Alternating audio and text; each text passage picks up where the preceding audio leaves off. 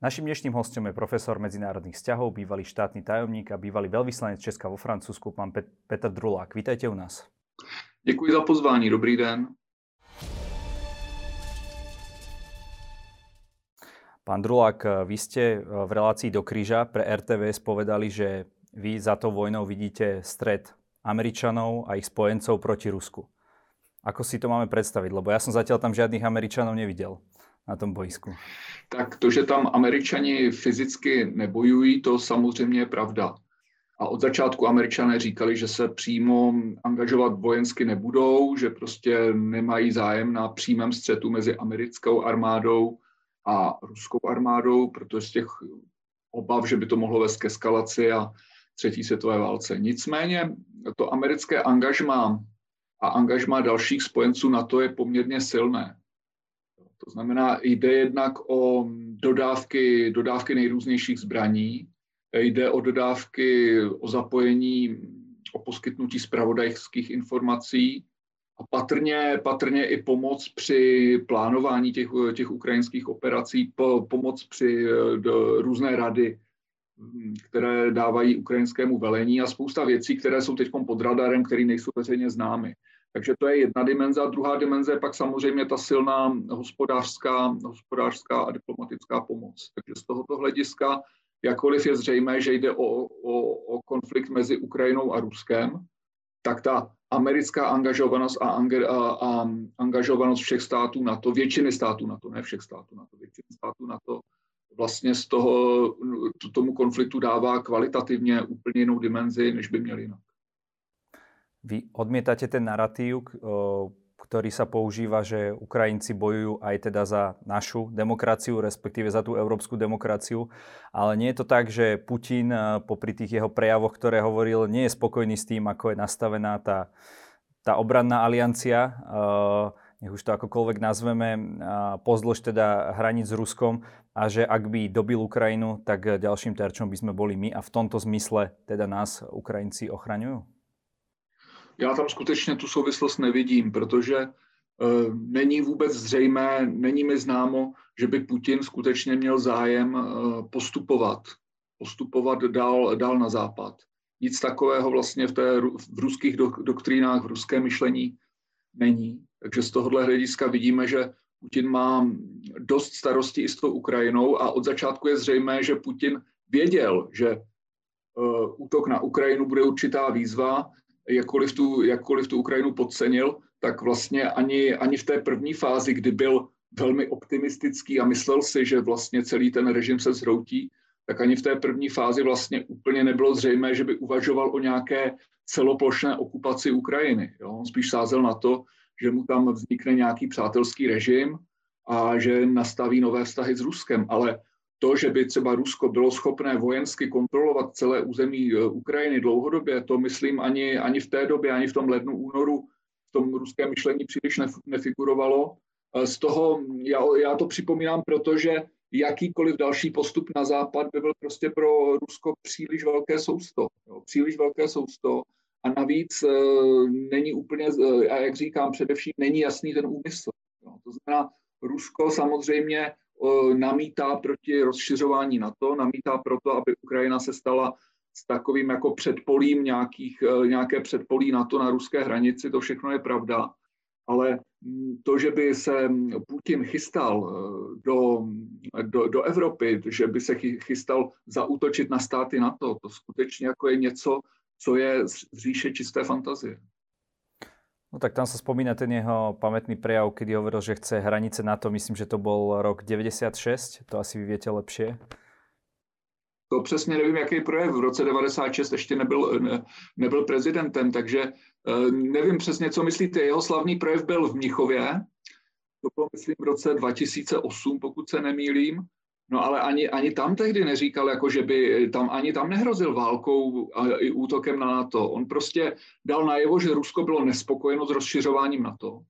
Už i s tím rozšiřováním do střední Evropy, což je dlouhodobá, dlouhodobá samozřejmě linie ruské zahraniční politiky. Samozřejmě Jelcin, to bylo ještě za Jelcina, prezident Jelcin tehdy namítal, aby se prostě na to nerozšiřovalo do střední Evropy, na to se rozšířilo, Rusové si to v té chvíli ještě nějak nechali vysvětlit.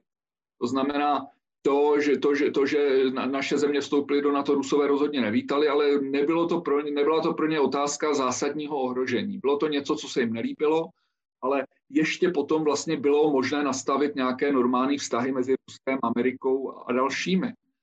Ale samozřejmě to, to další rozšiřování do, uh, už vyvolalo větší, vlastně větší negativní ode, odezvu a v okamžiku, kdy šlo o, o Ukrajinu a Gruzii, tak Rusové jasně řekli, že tohle je prostě pro ně nepřijatelné a budou se tomu bránit, ale nikdy neříkali tedy, že by nedávali najevo, ani jejich kroky nenaznačovali, že by chystali útok na země NATO. Jo? Na ty, které v NATO jsou, to znamená včetně, včetně střední Evropy. Vy osobně jste nepredpokladali, že by Rusko zautočilo na Ukrajinu. Keď teda už zautočilo, tak eh, aj západní analytici hovorili, že to bude trvať 3 dní a Ukrajina padne. Bojuje sa už viac ako pol roka, vyzerá tá situácia tak, taká patová, respektíve možno, že niekto by povedal, že Ukrajinci začínajú mať uh, trošku návrh. Uh, zmenilo sa aj vaše vnímanie uh, na základe, lebo vy ste hovorili, že uh, Ukrajina Rusko v tomto konflikte uh, tak ako chce poraziť nemôže. Uh, myslíte si ale, že je už tomu trošku bližšie, že viete ako to myslím, že či ste zmenili v tomto názor, či ste si opravili možnú mienku o uh, ukrajinskej armáde? To úplně ne, protože já, stou, já stále soudím, že Ukrajina Rusko porazit nemůže ani vlastně s tou pomocí, kterou dostává, s tou veškerou pomocí, která je samozřejmě významná a bez které by ten konflikt už byl dávno ukončen. Jo? To znamená, to platí. Eh, je pravda, že já jsem vlastně v tom prosinci, eh, prosinci loňského roku, v lednu tohoto roku předpokládal, že s tím Ruskem se povedou nějaká jednání. Že prostě když Rusko jako, to znamená, vystupňovalo to retoriku, dávalo najevo, že chce, chce o věcech jednat a že když se nebude jednat, že prostě připravuje nějaká opatření, tak já jsem čekal, já jsem čekal, že prostě Západ se pokusí s Ruskem najít nějaký kompromis. K tomu nedošlo. K čemu všemu došlo úplně nevíme, některé věci možná nebyly tak vidět ještě, ale takže to je, a proto vlastně, proto, proto řada lidí tím byla zaskočena, většina, eh, řada analytiků vlastně neočekávala, že dojde k té válce. Eh, co se týče toho eh, ruského neúspěchu, protože ta válka, tu válku rozhodně nelze označit za nějaký ruský úspěch, ta je dána tím, že Rusko prostě hrubě podcenilo Ukrajinu. Podcenilo jednak samotnou Ukrajinu a podcenilo samozřejmě tu možnost vyzbrojování Ukrajiny ze strany států NATO. Ale mm, to nic nemění na tom, že Rusko má vůči té Ukrajině možnost použít velmi ničivou taktiku, která, která prostě tu Ukrajinu, která tu Ukrajinu může ochromit. To známe, to teď vidíme v těch posledních týdnech, kdy Rusko vlastně odpovídá na ty útoky na infrastrukturu, na, Nord na, na plynovod Nord Stream a na Kerčský most, a tak na to odpovídá vlastně zničujícími útoky na uh, ukrajinskou infrastrukturu energetickou a mm, i na zásobování vodou. Že? Teď o víkendu došlo k tomu, že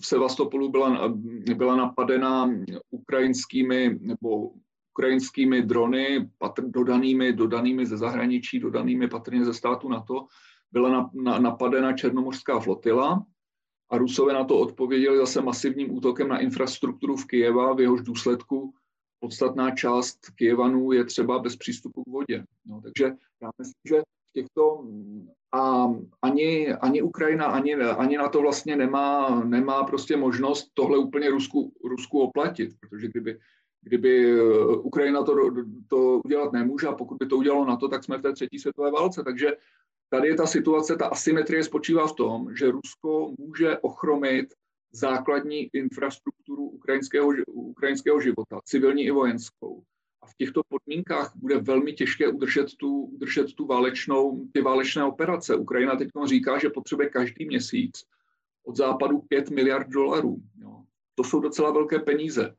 A to znamená, ve chvíli, kdy, kdy sami západní státy se dostávají do poměrně těžkých problémů a otázka je, jak dlouho vlastně, jak dlouho bude Západ ochoten tohle, tohle financovat a jak dlouho Ukrajinci vydrží ty útoky na tu, na, na tu infrastrukturu, které jsou pro civilní ob, obyvatelstvo zničující.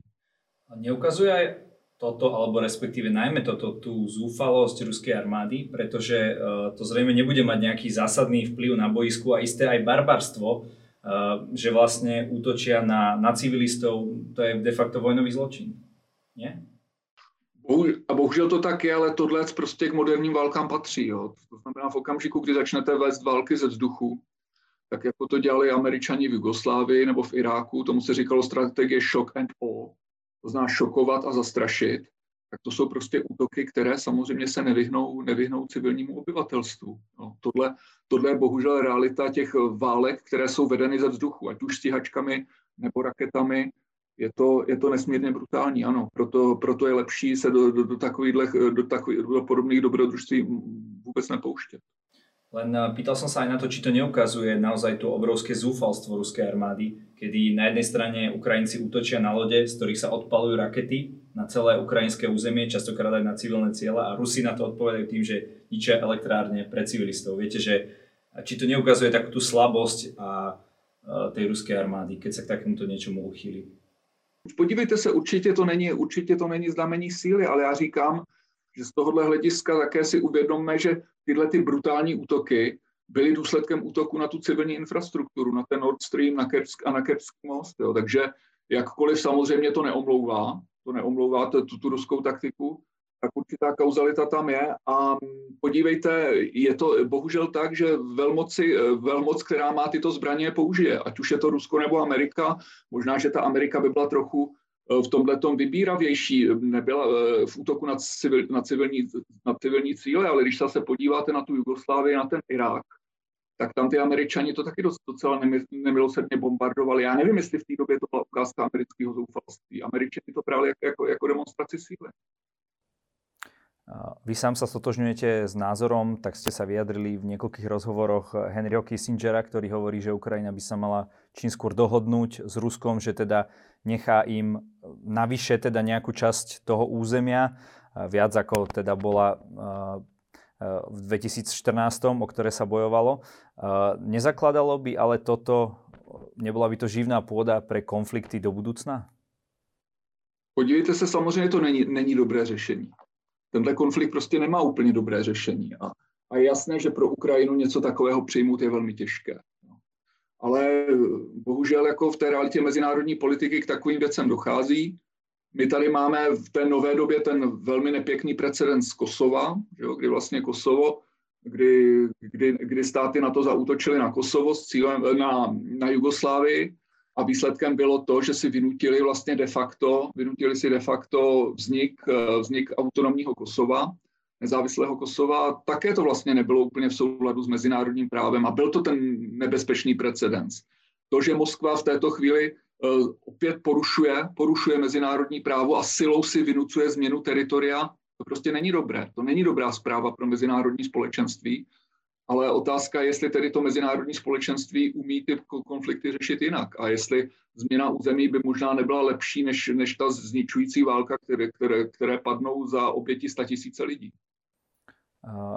Vy ste sa aj vyjadrili, že nie sme pripravení viesť vojnu s Ruskom. Keď sa teraz pozeráte na, tú, na ten amatérizmus tej ruskej armády, zoberme si, koľko generálov tam zomrelo, koľko techniky uh, proste je zničené a tak ďalej to, čo sú potvrdené veci, to nie sú nejaké, nejaké dohady alebo uh, propaganda. Naozaj by sme nemali na to uh, bojovať s Ruskom?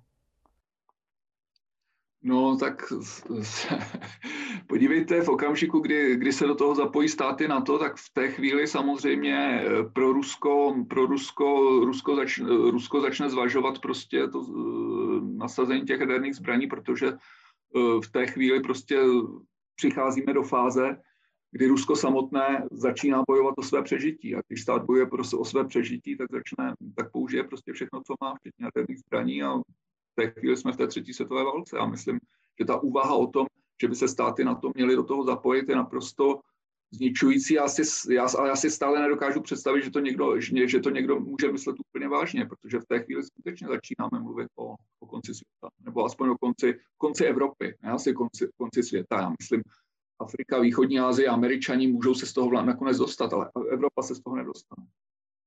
Ako sa pozeráte na to, že eh, vlastne niektorí predstavitelia teda Britov a Američanov, ktorí vtedy podpísali uh, to budapešťanské memorandum, povedali ústami niektorých bývalých predstaviteľov, napríklad generála Hodgesa, že ak by Rusko použilo jadrovú bombu na území Ukrajiny, tak by im uh, prišli na pomoc. Vidíte takýto scenár ako reálny a Bol by to ten efekt, ktorý hovoríte vy, že by nastala tá tretia svetová, keby sa do toho takýmto spôsobom vložili? Za prvé nic nenasvědčuje tomu, že by Rusko chtělo na Ukrajině použít jadernou bombu. No, jako není, zatím jako proto není, není důvod si to myslet, že by prostě v okamžiku, kdy ta válka bude probíhat tím způsobem, jako probíhá, že by Rusové chtěli použít jadernou, jadernou zbraň. A samozřejmě v okamžiku, kdyby, kdyby použili, tak se situace může změnit a jsme skutečně velmi blízko globálnímu konfliktu. My jsme viděli aj viaceré snahy, například eh, známe sú tie telefonáty Macrona s Putinom. Um, takže ako vnímate vy tú snahu niektorých tých európskych líderov, Šolca a podobne, uh, prispieť k nejakému tomu mierovému riešeniu? Uh, prečo to nezabralo? No samozřejmě, že to byly iniciativy, které je potřeba přivítat, je potřeba je ocenit, ale oni tam je, tam je několik limitů. Eh, jeden ten limit spočívá v tom, že mm, vlastně oni nejsou těmi hlavními hráči. Jo? Ty, ty hlavní hráči, ta, ta, ta, ta hlavní, hlavní spojenectví je někde mezi Washingtonem a Kijevem a Berlín, Berlín, a, Fra, a Berlín a Paříž jsou trochu na druhé koleji. A, takže to je jeden moment a druhý, eh, druhý moment spočívá v tom, že vlastně pokud chce někdo eh, dělat zprostředkovatele, tak musí eh, ho obě strany považovat za nestraného zprostředkovatele. A z tohohle hlediska ani Německo, ani Francie nebyly, ne, nebyly Ruskem tak úplně vnímáni, protože eh, Rusko jim vlastně vyčítalo to, že hm, to nedodržování minských dohod ze strany Ukrajiny, že vlastně eh, tyhle dva státy, které to měly garantovat, tak vlastně to, tuto, tuto roli úplně neplnili a vnímá je patrně jako státy, které jsou jednoznačně na ukrajinské straně, a což myslím si, že, že je fakt. Z tohoto hlediska to zprostředkovatelské úsilí nakonec eh, v tom bylo úspěšnější Turecko, i když samozřejmě eh, ani Turecku se nepodařilo ten konflikt urovnat, ale aspoň dokázalo prostě dohodnout určité, určité, určité dílčí kompromisy, jako například ty, ty obilné koridory. Ale Eh, to znamená, Německo a Francie nemá úplně tu vojenskou sílu, není, není, není důležitým aktérem z hlediska vojenského a z hlediska diplomatického prostě nepůsobí, eh, je prostě jasně svázáno s jednou stranou toho konfliktu. Takže eh, to zprostředkování, zprostředkovatel musí mít aspoň nějakou nestranost. Spomínali ste tie obilné koridory, to už po tomto týždni práve po tom útoku na Sevastopol nie je pravda. Rusko povedal, že nebude teda garantovať bezpečnosť týmto civilným lodiam, ktoré uh, vyvážajú odtiaľ obilie. Um, ako toto vnímate? Je to nejaký znak zúfalstva, alebo je za tým úplne nejaká väčšia hra? Chce napríklad uh, Putin dosiahnuť to, aby sme mali väčší prílev migrantov a tak ďalej? Podívejte, tak já nevím, tak je tu taky ta ruská verze, že jo? Já nevím, jestli je pravdivá, ale mimo, ale minimálně stojí za pozornost, kdy Rusové říkají, že ten útok na Sevastopol, na ten, na ten Krym, že pro něj byly zneužity ty, ty civilní lodě, které měly vyvážet obilí. Já nevím, jestli je to pravda, jo. ale určitě to stojí prostě za zvážení a možná, že to je, je možná, že, že nakonec to je ten důvod. Ne?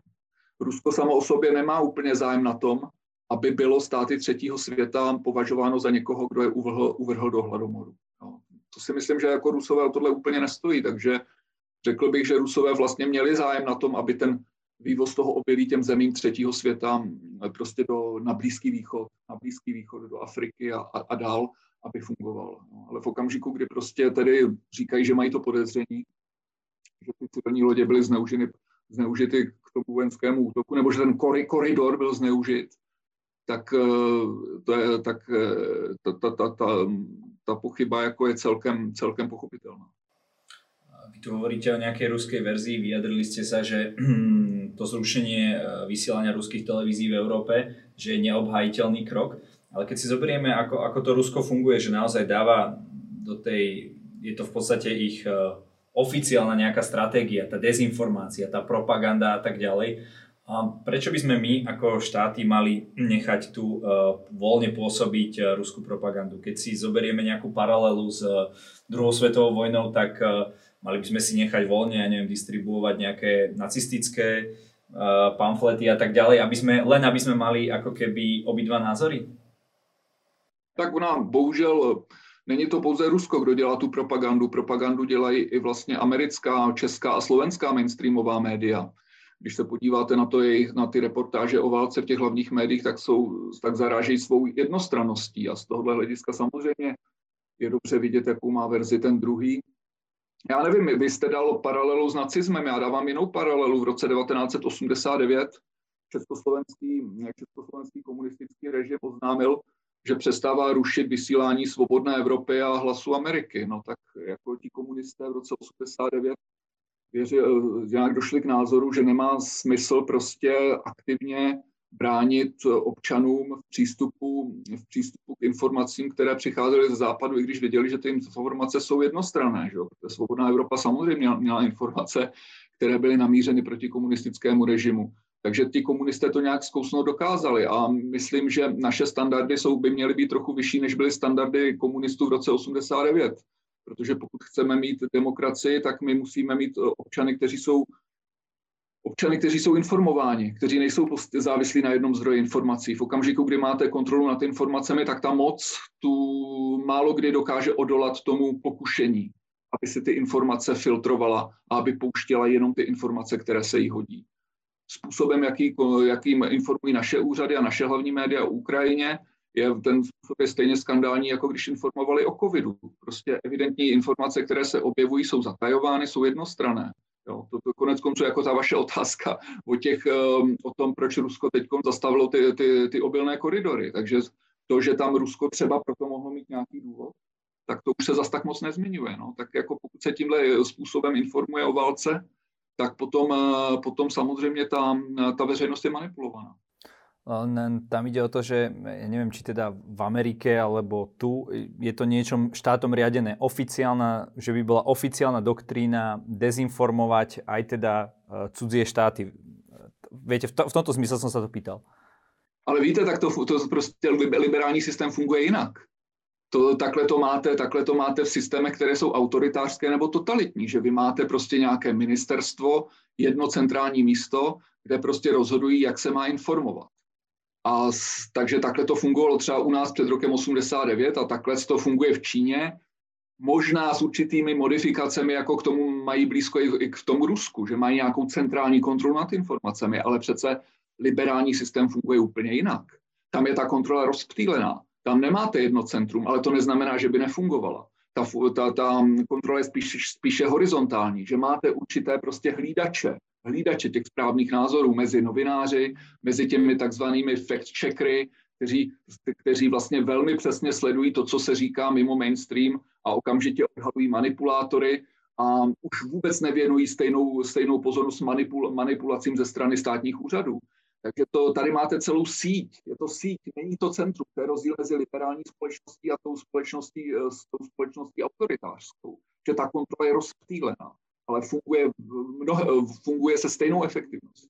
No možno taký malý rozdiel je, že keď napíšete niečo, čo sa tu nepáči, aj ak by som teda prijal to vaše, že e, tomu mainstreamu, alebo ako, ako to nazvať, tak nepôjdete do väzenia na 10 až 15 rokov, ako v Rusku, keď len keď napíšete, že toto je regulárna vojna. Takže minimálně já neříkám, že, una, že já, já neříkám v tomto, že Rusko, Čína a další státy by pro nás měly být vzorem jak eh, zacházet se svobodou informací. Rozhodně ne, ale přece ten náš model je postavený jinak. My jsme prostě pluralitní demokracie. A my jako pluralitní demokracie se přece nemůžeme srovnávat s tím, s tím že v Rusku, eh, v, Rusku, v Rusku je ta situace ještě horší než u nás. To podle mě není argument. Tam len išlo o to, že či si máme nechať takzvané pustiť eh, líšku do kurníka. Viete, že či máme nechať pôsobiť proste tieto informácie, ktoré sú nejakým spôsobom vymyslené, vyrobené strategicky, aby, aby nás de, dezinformovali. Viete, že sú vyrobené z toho, viete, ako fungujú tie trolie farmy, že sa skúšajú uh, proste rôzne narratívy, ktoré sa uh, dávajú do éteru a, a uvidí sa, že proste ktorý, a jeden z, zo sto sa chytí, je z toho kopec dielaní a uh, takto to potom pracuje na, tu, na tej verejnej mienke tohle patří prostě k realitě otevřené společnosti. Že v podstatě my přece máme taky svoji mašinérii informační, která běží na plný obrátky. A pokud prostě, pokud prostě naše úřady a, nedo, a, a, a vlastně naše elity nedokážou přesvědčit občany o tom, že mají pravdu oni, spíše oni, než, než ta druhá strana, tak, jako to, to, tak, tak je tu asi nějaký problém. Přece občan je někdo, kdo je schopen nějaké základní úvahy. A to přece není jenom tak, že, že, že, že my toho občana máme informačně chránit. Ten občan, je to tak, že vláda odpovídá občanovi, ne občan vládě. Jo? Vláda odpovídá občanovi a není to tak, že vláda bude ochraňovat občana před nebezpečnými informacemi. Ten občan si vybírá, co je nebezpečné, co není. Jo. Takže z tohohle hlediska tohle je úplně zvrácený. Jo. Tady je přece úplně zvrácený říkat, že tady je někdo v zahraničí, kdo se nás snaží destabilizovat nepříjemnými informacemi, které jsou eh, vymyšlené a my ho proto budeme chránit a budeme ho chránit jednak tím, že ho nepustíme k těm informacím a že sami budeme vyrábět lži. Jo. To myslím si, že skutečně takhle, jestli má vypadat demokracie, tak je to hodně totalitní demokracie. To ja som uh, takto určite nepovedal, ale uh, uh, takže uh, máte pocit, že ako keby to Rusko No proste, že ten občan si má, má zvoliť, má byť dostatočne informovaný, aby takúto dezinformáciu uh, vlastne prekúkol, či už z vášho pohľadu teda z jednej alebo uh, z druhej strany, ale každopádne by mal mať obe informácie.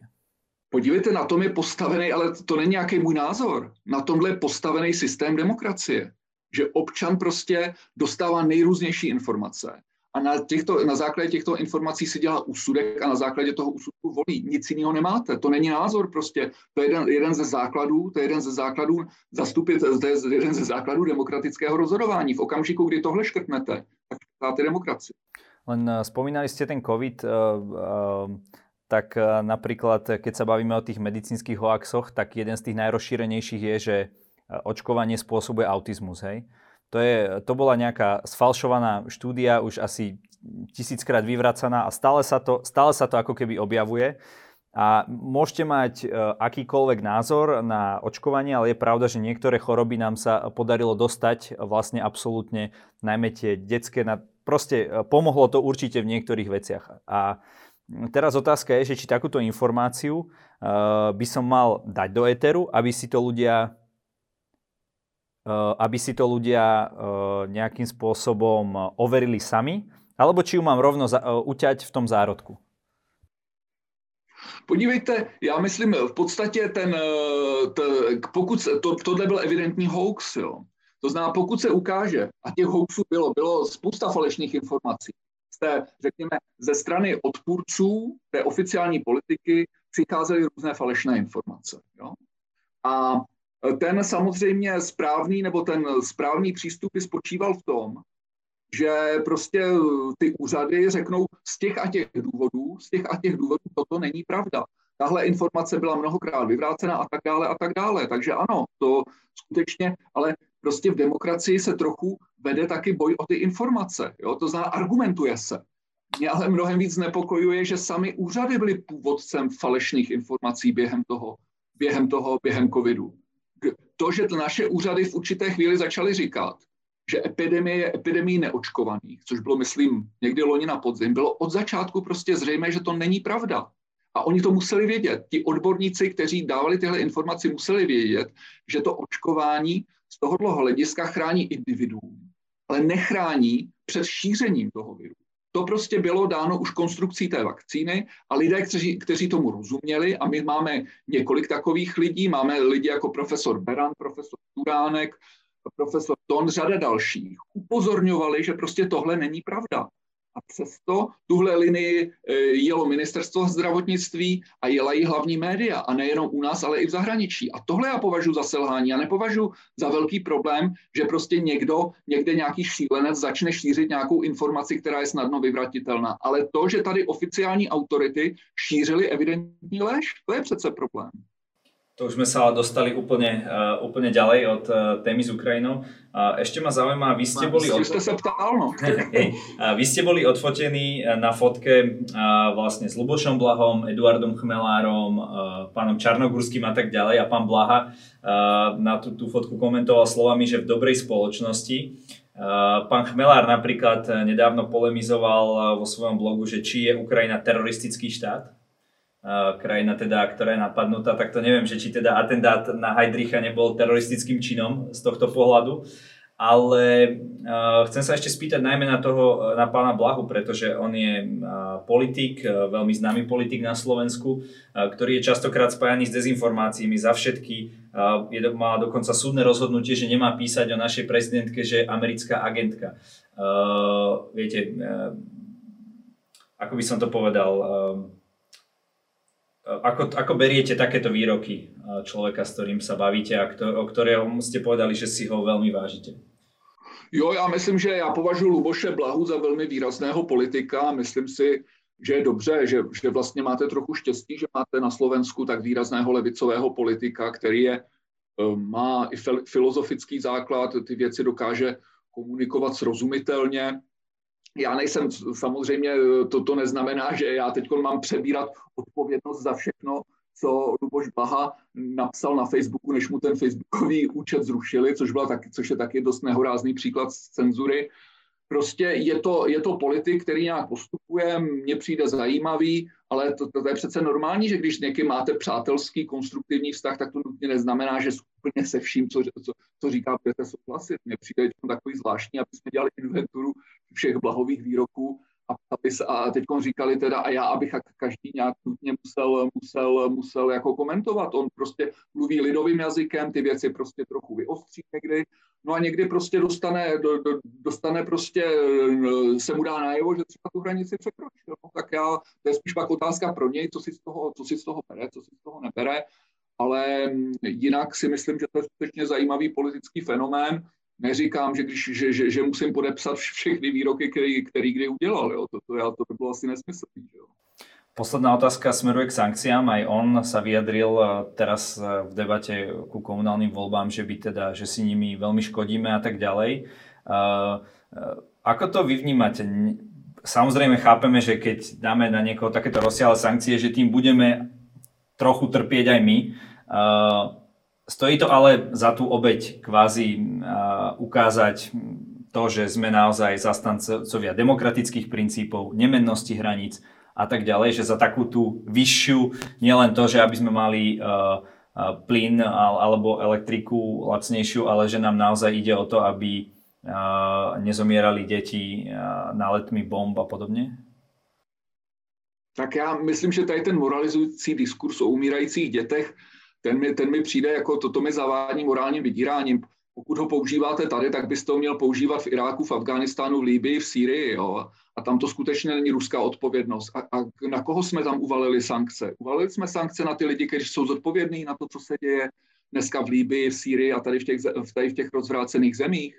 Tam jako umřelo zatím mnohem víc dětí, než umřelo vojáků na Ukrajině. Jo? Takže z tohohle hlediska jakmile začnete takhle moralizovat, tak to je prostě pro mě, to, to, to, to v té chvíli končí nějaká rozumná diskuse. Jo. To znamená, takže to je jeden moment. Druhý moment je, že pokud chcete použít sankce jako nějakou páku na někoho, tak samozřejmě tu páku, tak ta páka by vás neměla, neměla zásadně poškozovat. Tady je určitý problém v tom, že Evropa je krátkodobě a střednědobě na tom ruském plynu dost závislá. Je, je vlastně hodně závislá ne, ne Evropa jako taková, ale některé části, střední, některé části Evropy ano. Německo, střední Evropa, Balkán, docela ten ruský plyn potřebují, takže rozehrávat, rozehrávat sankční plány kolem energetiky, to mi přijde, to mi přijde vyloženě nerozumné, protože sami, se tím, sa, sa, sami tím ohrožujeme svoji základní ekonomickou konkurenceschopnost. To není jenom otázka toho topení, i když je to samozřejmě něco, co občané vnímají, vnímají velmi bezprostředně, ale je to otázka vůbec našeho průmyslu. Prostě my eh, v okamžiku, kdy si rozhasíme energie a, a Brusel už je rozhasil docela dost tou zelenou tranzicí, když k tomu ještě přidáme teda, když tomu ještě přidáme válku, energetickou válku s Ruskem, že vedeme s Ruskem válku energie, tak ten náš průmysl ztrácí prostě konkurenceschopnost a my, ty naše ekonomiky, se tím vlastně dostávají na okraj nějaké propasti. Takže jestli tohle má být páka na Rusko, tak mi to připadá, připadá že je to spíš páka, kterou si sami snažíme rozbít svoji hlavu a přijde mi to krajně nerozumné. No ale stráda z nich aj, aj Rusko, takže e, ako náhle... No to určitě, to je pravda, no. Poklesli ceny plynu, tak oni sa dostávajú do deficitu a tak ďalej. Takže možno, že uh, nebudú mať na to tú vojnu proste viesť tak dlho, ako si možno predstavovali. Podívejte se ty úspěchy či neúspěchy, ty, ty uh, ukrajinské úspěchy v posledních měsících skutečně nějak nesouvisí se sankcemi.